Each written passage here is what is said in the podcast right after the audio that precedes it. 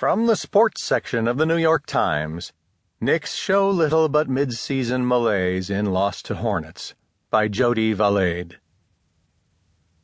When Carmelo Anthony warmed up before the New York Knicks played the Charlotte Hornets on Saturday, something, he said, felt off. He couldn't make the ball do the things he typically can. He couldn't sink baskets with the ease that he normally does. Still, he slogged through nearly three quarters of the Knicks' listless 97 84 loss to the Hornets before finally leaving for good with 2 minutes 55 seconds remaining in the third. He had just nine points on 4 for 11 shooting in 28 minutes.